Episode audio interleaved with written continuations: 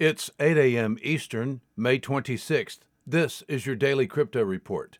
Bitcoin is up 9% at $40,212. Ethereum up 17% at $2,854.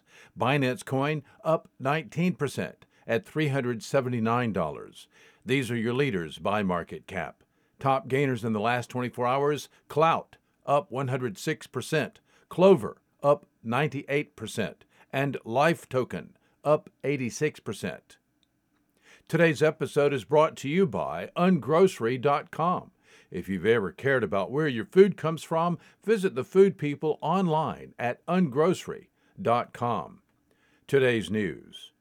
A major advertising industry organization in the United Kingdom has ruled on an ad campaign telling people it's, quote, time to buy Bitcoin.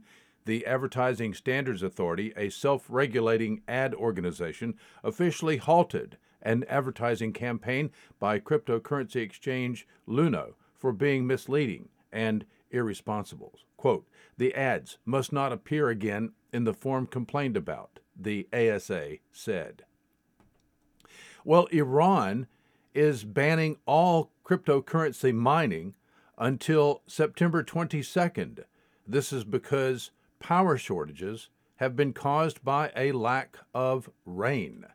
And finally, the Associated Press will auction 10 NFTs celebrating 175 years of photojournalism, including Joe Rosenthal's famous shot of U.S. soldiers raising the American flag on Iwo Jima in 1945.